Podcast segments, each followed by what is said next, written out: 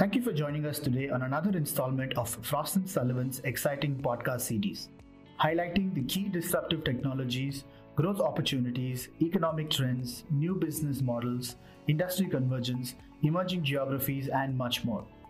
I'm Varun Raman, research analyst with the Industrials Research Team, and we'll be talking about the upcoming research on the global software testing services market. This research covers the testing services provided by external vendors to clients in the banking, financial services, and insurance vertical, along with some of the other verticals such as IT and telecom, life sciences and healthcare, manufacturing, energy and utilities, and retail consumer goods and logistics verticals. Our extensive market research finds that this industry, buoyed by the ever changing testing needs of customers and their business goals, has been in a state of double digit growth over the past decade. However, with more in house testing teams being set up and IT budgets being strained, traditional testing services are on the decline, with more customers opting for specialized testing services with newer applications being created due to the emergence of the Internet of Things, not only in the consumer domain, but also in the industrial domain,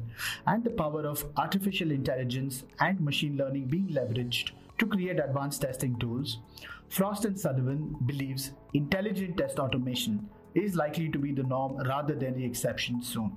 Our interaction with prominent market participants reveals that specialized testing services are increasingly being sought after as customers embrace cloud based technologies and see the value in data privacy and preventing cyber attacks. As more businesses adopt Agile and DevOps and adopt security testing earlier in the development process, testing efficiency is being improved. With all of these services being delivered in customizable packages with flexible pricing, these new age business models ensure testing vendors are increasing their addressable customer base, especially with the decreasing testing pie.